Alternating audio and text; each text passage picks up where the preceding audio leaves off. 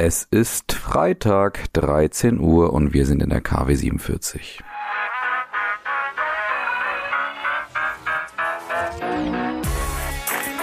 Brand Trust Talks Weekly, der inspirierendste Wochenrückblick aus Markenperspektive. So, liebe Hörerinnen und Hörer, willkommen zurück zu Brand Trust Talks Weekly. Ihr seid zurück bei eurem Lieblingswochenrückblick aus Marketing und Markenperspektive und ihr wisst, was ich jetzt sage. Ich habe natürlich ein paar schöne Themen vorbereitet. Es war natürlich einiges los, muss man dazu sagen. Und wir haben ziemlich viele Kategorien, die, ja, ich sag mal, unterschiedlich tief besetzt sind. Und es gibt tatsächlich mal wieder einen Verlierer, muss ich dazu sagen. Wobei dieser Verlierer so langsam zu einem Stammgast wird, das muss man dazu sagen. Ich starte mit einem Rückblick auf letzte Woche, weil da kam noch eine Perspektive hinzu, die ich eigentlich ganz spannend finde. Ja, und ansonsten würde ich sagen, es geht schon ein bisschen weihnachtlich her, weil ein paar Fundstücke oder die Fundstücke gehen natürlich jetzt stark in Richtung der Weihnachtsspots. Aber da gibt's ja unterschiedliche Herangehensweisen, wie wir jetzt gleich hören werden. In dem Sinne würde ich sagen, legen wir los. Fragwürdige Markenelemente und wie sie wirklich entstanden sind. Ja, und wie das Ganze entstanden ist, weiß ich immer noch gar nicht so genau, aber das ist auch gar nicht so der Punkt jetzt hier heute. Ich möchte, wie gesagt, nochmal auf das Thema Penny eingehen, beziehungsweise eben dort einen Rückblick machen. Und zwar, weil Bettina Sonnenschein vom Horizont da nochmal eine interessante Perspektive geliefert hat. Sie hat nämlich sich den aktuellen Spot nochmal angeschaut, wo es ja um das Thema Wünsche geht und um das Thema der Erfüllung der Wünsche von Kindern, die ja wiederum befragt wurden. Also wurden ja 100 Vereine in Deutschland befragt, was sie denn so für Wünsche hätten, so grundsätzlich.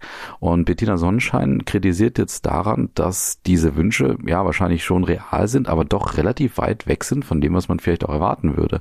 Und dann liegt natürlich auch nahe, ob Penny sich vielleicht gerade so die Themen rausgesucht hat, die vielleicht in so einem Haltungsspot, in so einem Weihnachtsspot aller Penny gerade gut zur Geltung kommen könnten, vielleicht auch gut inszeniert werden können. Da ist jetzt auch eigene Meinung von mir gerade drin, aber ich paraphrasiere mal so ein bisschen das, was Bettina Sonnenschein da versucht auch darzustellen. Und das Interessante ist eben, dass sie sagt, es gibt natürlich gerade wirklich reale Themen, wo man sagen würde, Weihnachten und Kinderwünsche. Da gibt's gerade aufgrund von Inflation, von Preiserhöhungen und von den ja wenig verfügbaren Einkommen gerade reale Herausforderungen in den Familien bei Kindern gerade.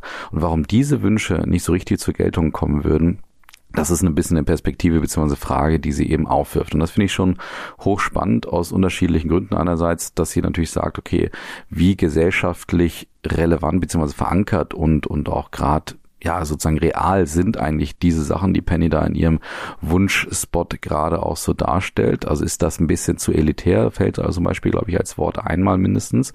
Und auf der anderen Seite, und das ist eine Perspektive, die ich da noch nicht so beleuchtet gesehen habe, aber auf die ich dann gekommen bin in dem Zuge, wo ich dann wirklich gedacht habe, da ist dann der Spot von Penny nochmal, ja, schon fragwürdiger wirklich in der Hinsicht.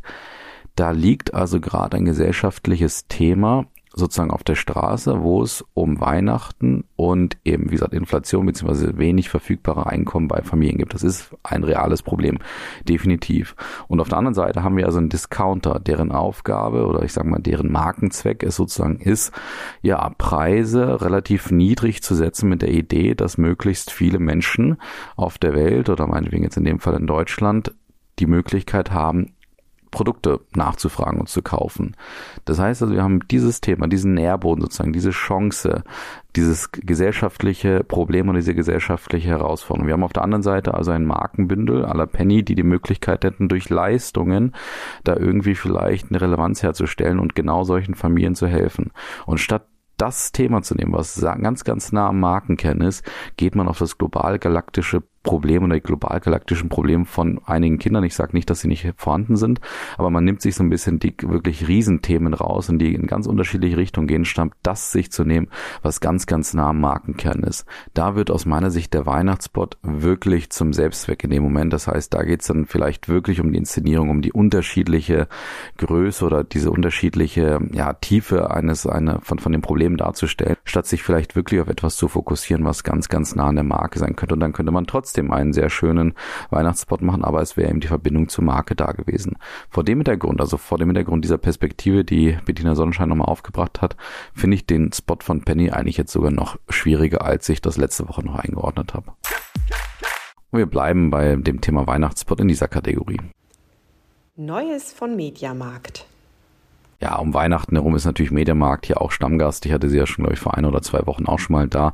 Damals noch wegen eines anderen Themas. Jetzt allerdings geht's um den Weihnachtsspot von Mediamarkt. Auch den habe ich ein bisschen erwartet, aber der geht definitiv nicht in die Pennykiste. Was allerdings bei Mediamarkt jetzt zu beobachten ist, und das konnten wir um Valentins, um den Valentinstag schon mal sehen, dass auch Mediamarkt versucht, so ein bisschen Emotionalisierung reinzubringen in ihre Marke und dort ja so ein bisschen das Thema Achtsamkeit versucht zu stressen. Das heißt also, wo kann eigentlich Technik auch helfen?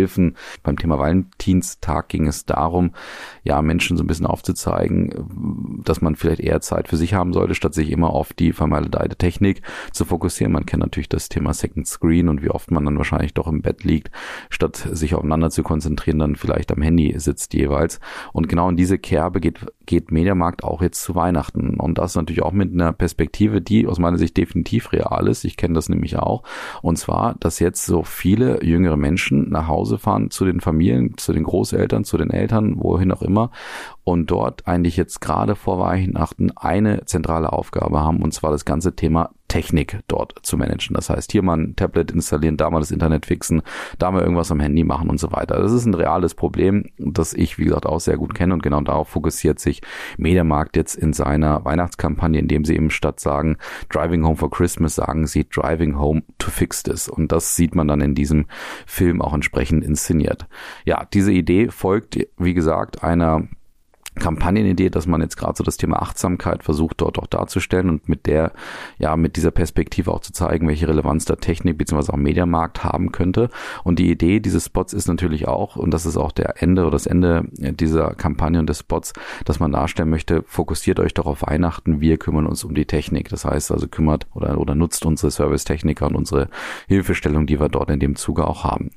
Aber grundsätzlich folgt das, wie gesagt, eine Idee, die wir dieses Jahr schon sehen konnten. Das heißt, da sehr, sehr konsistent und wurde auch genauso angesprochen und auch, auch ähm, ja, ge ge gebracht von Mediamarkt, dass man dieses Jahr versucht, eben eine Balance herzustellen zwischen klassischem Abverkaufsmarketing, also irgendwelchen Inszenierungen beziehungsweise natürlich auch Preisdiskussionen und so weiter und auf der anderen Seite gleichzeitig auch eine Balance herstellt, indem man auf den großen Markenaufbau einzahlt mit solchen, ja, Achtsamkeits- beziehungsweise größeren Kampagnen. Grundsätzlich finde ich das eine gute Idee mit der Balance, dass man eben versucht, ja sowohl Markenaufbau zu betreiben, als auch natürlich die Anreize zu setzen für den Kauf von Produkten. Auf der anderen Seite finde ich hier ein bisschen schade, dass es vielleicht so ein bisschen an der Dichte mangelt, weil Valentinstag schon relativ lange weg. Ich erinnere mich jetzt aus dem Sommer, da kann es sein, dass da auch irgendwas war, aber ich persönlich erinnere mich zum Beispiel nicht. Und jetzt mit zu Weihnachten dann wiederum mit der Idee um die Ecke zu kommen, ich weiß nicht, ob da die Dichte, die Frequenz sozusagen reicht, um auch dieses Thema wirklich auch in die Köpfe der Menschen zu bekommen. Das heißt also da auch wirklich veritablen Markenaufbau zu betreiben. Und auf der anderen Seite finde ich es ein bisschen schade, dass bei dem ja durchaus guten Weihnachtsspot hier, wo Mediamarkt auch ja einen definitiven relevanten Teil spielt, also es passt da ganz gut, da ist nicht irgendwie, dass man da versucht irgendwie ja eine Haltung zu vermitteln, oder irgendein Gesellschaftsproblem anzusprechen, was vielleicht für Mediamarkt nicht greifbar wäre, dass da so am Ende des Spots ein bisschen die Leistungsvermittlung auf der Strecke bleibt. Also hätten Sie da nochmal erklärt, was genau kann ich jetzt vom Mediamarkt bekommen, das mir in diesem Zuge bei dieser Herausforderung hilft. So mit ein, zwei, drei Fakten. Vielleicht kommt das auf irgendeiner Verlängerung der Kampagne, das habe ich jetzt bisher noch nicht gesehen. Ich glaube, das wäre nochmal ein guter Schluss gewesen, um auch trotzdem in den Köpfen der Menschen, ja, die Marke Mediamarkt auch weiterhin herauszuprofilieren. In dem Sinne, auf der einen Seite ganz spannend, auf der anderen Seite ein paar Chancen trotzdem verpasst bei der Marke. Und dann kommen wir dazu. Die Smalltalk News der Woche.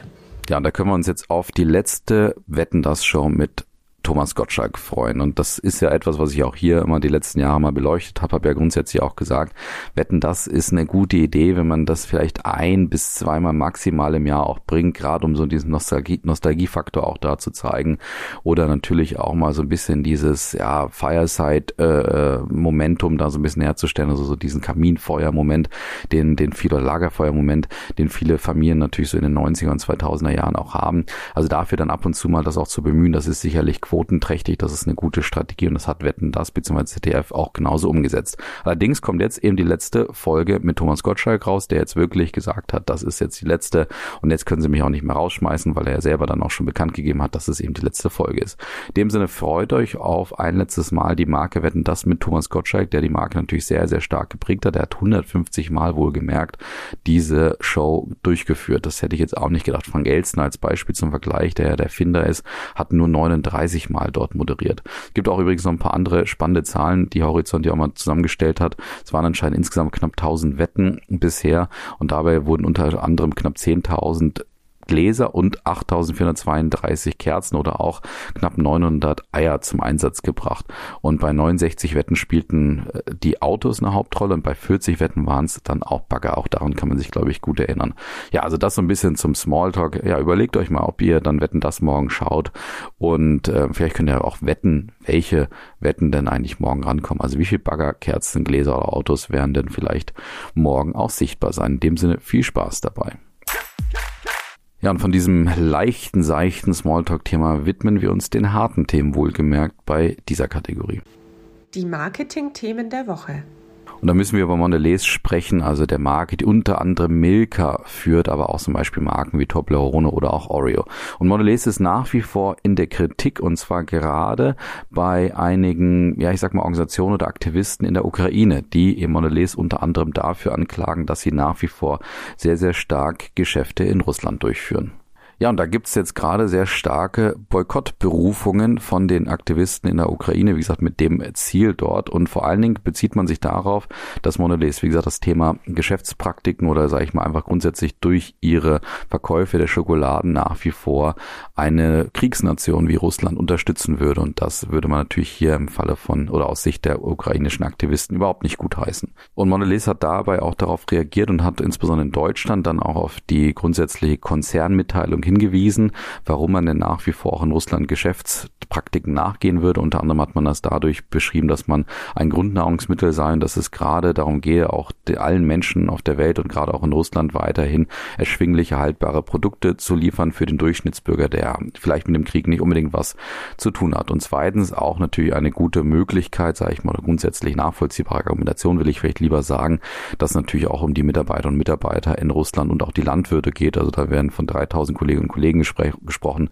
und von 10.000 Landwirten, die eben natürlich jetzt auf das Geschäft von Mondelez auch in Russland nach wie vor angewiesen seien. Deswegen wäre es nachvollziehbar, dass man dort nach wie vor dem Geschäft auch nachgeht. Hinzu kommt auch, und das finde ich dann ein bisschen schwach, muss ich auf der anderen Seite dann auch sagen, dass Mondelez auf der einen Seite sagt, dass man die ja, Geschäfte in Russland trotzdem deutlich zurückgefahren habe. Das allerdings, muss man dazu sagen, wird auf den offiziellen Zahlen, die da, ja, ich sag mal, unterschiedliche Quellen auch geliefert haben, überhaupt nicht deutlich. Das heißt, also da gibt es schon irgendwo einen Widerspruch in den Zahlen. Das ist insofern einfach schwach, wenn man das dann so erklärt und dann vielleicht dann doch einige Quellen da anders lautende Zahlen auch liefern können, weil dann sind wir wieder beim Thema transparentesten Welt aller Zeiten. Du kannst nicht irgendwas hier irgendwie, ja, proklamieren und erklären und dadurch auch verargumentieren und gutheißen heißen, wenn auf der anderen Seite ja ganz transparente Quellen ja durchaus zumindestens eine andere Meinung zeigen, beziehungsweise eine andere Perspektive zeigen. In dem Zuge musste ich anscheinend Mondelez jetzt durchaus auf einige Boykottaktionen und auch vor allen Dingen auf einige Demonstrationen, auch unter anderem in Berlin jetzt einstellen. Mal gucken, was das mit der Marke macht. Grundsätzlich muss man natürlich hier wiederum sagen und zeigen, ja, Konzerne haben es hier nicht so einfach und tun sich vor allen Dingen besser gesagt relativ schwer damit, wirklich eine Haltung zu zeigen und wirklich das Ganze dann auch transparent bzw. glaubwürdig kommunikativ zu vermitteln, wie man im Beispiel von Mondelez hier sehen muss. Und dann kommen wir zu dem zweiten Thema, das würde ich sagen nicht ganz so massiv ist, was ja, ich sag mal, die, die, die Herausforderung angeht. Und zwar geht es um Toyota und eine Werbung, die sie ja unter anderem in Großbritannien auch geliefert haben. Und da geht es um den Toyota Hilux. Das ist ja so ein SUV, ich glaube, ja, Pickup nennt man das ja, ne? Also mit so einer Ladefläche hinten drauf. Und dort hat Toyota 2020 einen Werbespot rausgebracht, wo man relativ viele von diesen Hilux sieht, wie die durch ein ein ja typisches Offroad-Gelände fahren, so wie man das von so einem SUV, von so einem Pickup auch erwarten könnte auf den ersten Blick oder das, was man vielleicht damit verbindet. Das heißt, man sieht Matsch, man sieht Natur, man sieht Reifenspuren, man sieht Aggressivität, Adrenalin, alles, was ihr euch so irgendwo vorstellt, was man mit so einem Hilux potenziell grundsätzlich machen würde, was man wahrscheinlich nie macht grundsätzlich. Aber das wird in diesem Spot jetzt inszeniert. Und jetzt ist was Interessantes passiert, was ich mit euch teilen möchte. Und zwar gibt es eine Werbeaufsicht, nämlich die ASA in Großbritannien, die jetzt bewirkt hat, dass dieser Spot, den ich gerade so ein bisschen beschrieben habe, dass der jetzt verboten wird. Und zwar mit dem Hintergrund, dass man sagt, Toyota würde hier fördern, dass man, ja, ich sag mal, nicht sehr passend und nicht sehr gut und nachhaltig mit der Natur umgehen würde. Man würde das eben dadurch fördern, dass man solche Bilder hier zeigen würde mit dem SUV. Toyota sieht das sinngemäß natürlich etwas anders, die auch sagen, dass dieses Spot, dieser Spot wurde auf einem ja, äh, Privatgelände umgesetzt und es geht natürlich nicht darum, dass das jetzt irgendwie ein gutes Beispiel sein soll, dass man jetzt gerade so in Anführungsstrichen mit der Natur umgehen soll, sondern es handelt sich einfach um eine fantasievolle, gesteigerte, überzeichnete Werbung, wie man das halt von solch einer SUV-Werbung auch kennen mag. Und trotzdem finde ich sehr interessant, dass es offensichtlich eine Rechtsgrundlage oder sage ich mal zumindest eine Diskussionsgrundlage gibt, mit deren ja, ich sag mal, Folge dann auch solch eine, solch ein Spot verboten werden kann. Das heißt, das ist hier für mich schon ein Zeichen, in welche Richtung das hier auch gehen kann, wie bewusst man offensichtlich jetzt gerade auch sich Gedanken machen muss, welche Art von Werbung kann ich mir denn hier noch leisten? Kann ich denn vielleicht auch kommunizieren, wenn selbst solch eine, sage ich mal, wirklich Standardwerbung jetzt schon verboten werden kann? Also da stelle ich mir schon die Frage für die Zukunft so grundsätzlich, weil man muss jetzt nochmal klar sagen, also ja, Nachhaltigkeit, unheimlich wichtiges Thema. Wisst ihr auch genau, welche Position ich dazu habe. Allerdings jetzt solch einen gelernten Spot bei einem SUV, und jetzt kann man nochmal trefflich darüber diskutieren, brauchen wir SUVs, ja, nein und so weiter. Aber bei solch einem Spot, bei solch einem Standardspot, weil es ist wirklich so, man sieht, wie die im Gelände rumfahren und dann passiert natürlich das, dass dieser SUV irgendwann wieder in der Stadt landet und dann, ja, so dieser Kontrast eben genau dargestellt wird. Eigentlich kannst du dieses Auto natürlich ganz privat fahren, aber du könntest theoretisch auch mal ins Gelände mitfahren, was du, wie gesagt, wahrscheinlich nie machen würdest, aber trotzdem ist das emotionale Bedürfnis, die emotionale Sehnsucht vielleicht bei diesen Käuferinnen und Käufern auch genau da, dass man sagt, ich könnte theoretisch damit so richtig Offroad mal fahren und Spaß haben. Naja, also ein ganz typischer Knopf, den man dort kommunikativ emotional drückt und wenn das jetzt schon nicht mehr mehr erlaubt ist, dann ja, bin ich mal gespannt, wie sich das weiterhin entwickelt, was das Thema Werbebotschaften und Kampagnen, ähm, ja, Didaktik angeht. Und dann kommen wir noch zu dieser Kategorie. Die Zahlen der Woche. Und da müssen wir über die 24. Ausgabe von Interbrand reden, die ihre globale Studie zum Thema Markenwerte herausgebracht haben. Und grundsätzlich ist diese Studie schnell erzählt, weil ja insbesondere in den ersten Top 5 sich nicht viel verändert hat, aber trotzdem da natürlich etwas ist, was man schon bemerkenswert herausstellen muss. Und zwar erstens ist Apple mal wieder Nummer eins und zwar zum elften Jahr in Folge wohlgemerkt und zwar diesmal mit einem Wert von 503 Milliarden Dollar. Damit ist Apple die erste Marke, die es schafft, diese Schallmauer von einer halben Billion US-Dollar zu übersteigen. Danach kommt übrigens Microsoft, dann Amazon, dann Google und dann Samsung. Wie gesagt, das sind erneut die geschlossenen Top 5. Und danach wird es ein bisschen spannender aus deutscher Sicht, weil dann in den Top 10 unter anderem BMW und Mercedes kommen. BMW ist auch einer der Aufsteiger in diesem Ranking. Die haben nämlich nochmal 10% zugelegt und liegen jetzt bei 51 Milliarden US-Dollar. Und hinzu kommen in den Top 10 noch Coca-Cola, besagtes Toyota, über das wir ja gerade schon gesprochen haben, und auch Nike auf Platz 9. Disney übrigens, die letztes Jahr noch zu den Top 10 gehören haben, die sind, haben jetzt ja dieses Jahr 4% verloren und fallen dadurch wahrscheinlich auch durch die Stärke von BMW aus den Top 10 raus. Und jetzt noch so ein paar interessante Fakten zu dem Interbrand-Ranking, nämlich erstens, dass man mal feststellen muss, das Wachstum der Marken hat sich laut den Analysen der Kollegen deutlich verlangsamt. Es kommt jetzt ein Gesamtwert von 3,3 Millionen Billionen US-Dollar raus, wohlgemerkt jetzt nochmal rechnen.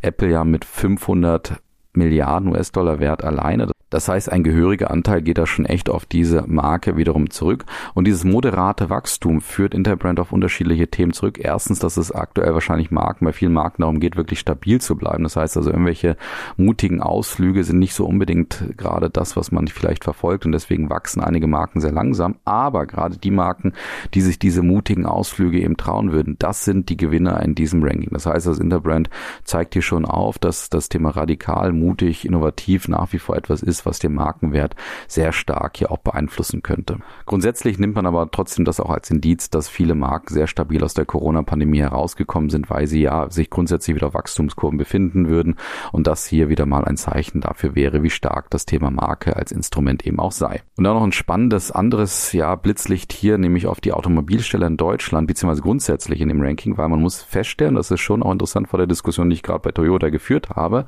die Automobilisten kommen hier wirklich als als die Gewinnerbranche heraus. Das sind normalerweise immer die Technologiemarken, die hier auch sehr, sehr gut abschneiden, natürlich wieder bei Interbrand. Aber dieses Mal ist es schon sehr signifikant, dass es den Automobilisten markenwerttechnisch sehr gut geht, was wir ja gerade auch bei BMW, Mercedes auch gesehen haben. Aber auch Porsche als Beispiel gehört neben Airbnb zu der stark wachsendsten Marke in diesem Ranking. Und das ist insofern ja interessant vor dem Hintergrund der Diskussion, aber auch vor dem Hintergrund des großen und starken Drucks aus China, was wir hier auch schon öfter mal diskutiert haben, dass da ja auch gerade die europäischen Standardautomobilisten, also die klassischen, dass die hier trotzdem so erfolgreich wachsen offensichtlich. Und da ja, muss man sich schon die Frage mal wieder stellen, wie verzögert trotzdem auch solche Rankings dann auch wirken. Grundsätzlich muss man übrigens noch feststellen, dass es den deutschen Marken neben den beiden besagten oder auch Porsche auch sehr gut geht, mit Ausnahme von VW, die sehr, sehr langsam gewachsen sind, aber auch die anderen deutschen Klassikermarken wie Allianz, Siemens oder auch SAP, Adidas und DL können definitiv positive Ergebnisse verzeichnen. Also sehr positives Ranking aus Interbrand-Sicht bzw. aus deutscher Sicht und spannende Erkenntnisse zum Thema Automobilfirmen. Und dann kommen wir noch dazu. Der Verlierer der Woche.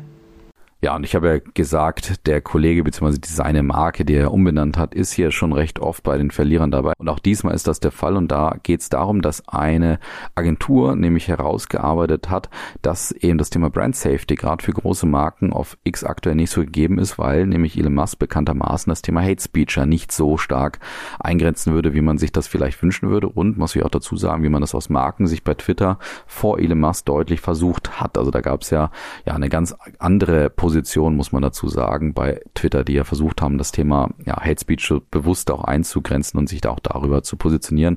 Und Elon Musk macht da eine 180-Grad-Wendung. Das wiederum hat dazu geführt, dass sich einige Konzerne zurückgezogen haben von Twitter bzw. von X und zwar unter anderem ja Microsoft, aber auch IBM, Apple, Disney, Paramount, Warner, der Warner-Konzern, aber auch das Filmstudio Lionsgate, die ganz klar gesagt haben, okay, wir können da nicht so Werbung machen und dort so investieren. Da geht es wirklich um einige Millionen bis äh, hin zu Milliarden am Ende. Also wenn man da nicht das Gefühl hat, dass es mit der Brand Safety wirklich auf X gegeben ist, weil eben diese besagte Agentur Matters, Media Matters for America da oder diese Organisation besser gesagt dem dargestellt hat, dass ja einige der Marken, wenn sie Werbung schalten, dann doch neben antisemitischen oder rassistischen, diskriminierenden Äußerungen steht und das natürlich, wie gesagt, kein guter Ort ist, wenn es um das Thema Brand Safety bzw. um das Thema Kommunikation auch geht.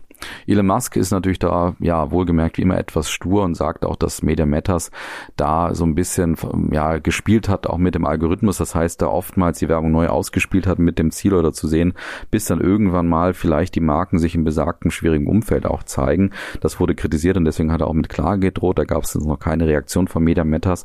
Aber auf der anderen Seite gab es eben auch Beispiele, die sie auch neu aufgelegt haben, wo man relativ schnell sehen konnte, dass eben Unternehmen und Organisationen das Problem haben, dass sie relativ schnell neben solchen Sachen auch ausgespielt werden, werbetechnisch. Und vor dem Hintergrund, ja, großer Verlust mal wieder für Elon Musk, dass jetzt hier sich einige sehr, sehr große Marken weiterhin auch zurückziehen, was die Werbeausgaben angeht. Und ja, Elon Musk ist noch den Beweis schuldig, dass er schafft, über andere äh, ja, Einflüsse, Einkommenseinflüsse da auch X wirklich erfolgreich aufzustellen. Und dann kommen wir noch schnell dazu. Die Fundstücke der Woche. Oder sind wir, wie gesagt, bei den besagten Weihnachtsspots und sind mal in Australien. Ja, auch dort macht Aldi Weihnachtsspots wohlgemerkt. Aber da sieht man jetzt genau den Unterschied zwischen Penny und auch Aldi. Und da muss man dazu sagen, das habe ich vorhin, glaube ich, noch vergessen, man muss grundsätzlich sagen, dass viele der Discounter eigentlich ganz klassisch in ihre Kerbe reingehen. Also Kaufland, Aldi jetzt auch in Australien, wie ihr gleich hören werdet, die gehen in ihre Kerbe rein.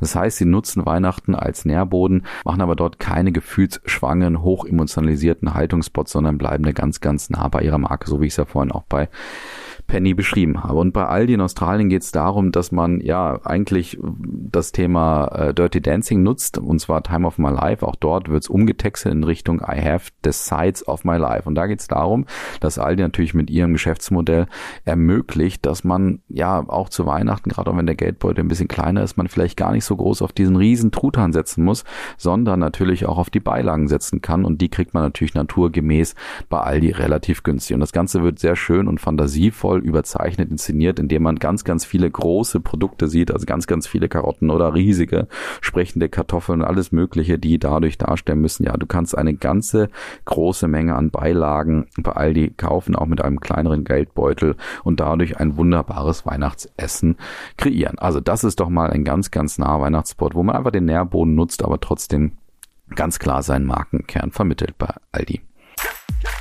Und dann kommen wir noch schnell zu Apple. Die hatte ich ja letzte Woche schon mit dem iPhone 15 da. Und auch die nutzen ihren Weihnachtsspot gar nicht so sehr, um irgendwie ein riesiges Haltungsthema zu vermitteln. Die haben einen ganz, ganz schönen, langen Spot gemacht. Also ja, schon so einen Blockbuster-mäßigen, der irgendwie vier Minuten lang geht und der natürlich emotional extrem aufwendig und sehr gefühlsduselig hier auch ist. Also man drückt da schon auf die Tränendrüse. Man, man zeigt auch, ja, mehr oder weniger realistische Probleme. Das darf man ja auch meinetwegen sehr gerne tun. Man kann natürlich versuchen, eine gewisse Haltung zu verkörpern, aber das Tolle Tolle an diesem Spot, muss man sagen, und deswegen ist es ein veritabler, sehr guter Weihnachtsspot, ist, dass Apple die ganze Zeit in diesem Spot einfach seine Produkte zeigt, nämlich vom MacBook, also von Laptops, bis hin zu dem iPhone 15 Pro, was wirklich der Stargast eigentlich in diesem Werbespot ist. Und grundsätzlich geht es darum, ja, dass eine Künstlerin praktisch ähm, so in ihrem in ihrem Hobbyleben ja Stop-Motion-Technologie praktisch produziert und dort immer sich an ihrem Chef abarbeitet, der offensichtlich nicht zwangsläufig große Sympathien für sie hegt und am Ende dreht sich das Ganze natürlich und man sieht dann, dass der ziemlich einsam ist und am Ende die beiden irgendwo zueinander finden. Also klassischer Plot, mir geht's auch gar nicht um das Emotionale, sondern einfach, dass hier Apple zeigt, wie schön man eigentlich auch seine Produkte auch bei solch einem emotionalen Werbespot dann darstellen und inszenieren kann. Und das ist dann doch schon ein bisschen mehr Best Practice und da glaube ich auch in diese Richtung sollte es gehen, wenn wir schon den Nährboden Weihnachten haben. Und den kann man ja, wie ich gesagt habe, auch gerne unbedingt so groß und groß wie möglich auch nutzen. Und in dem Sinne entlasse ich euch mit ganz, ganz viel Inspiration, Weihnachtsspots und Wetten das und allem Möglichen, glaube ich, in ein Wochenende. Genießt es, habt ein schönes Wochenende, habt einen guten Start nächste Woche. Macht's gut. Vielen Dank für die Aufmerksamkeit. Bis dann. Ciao.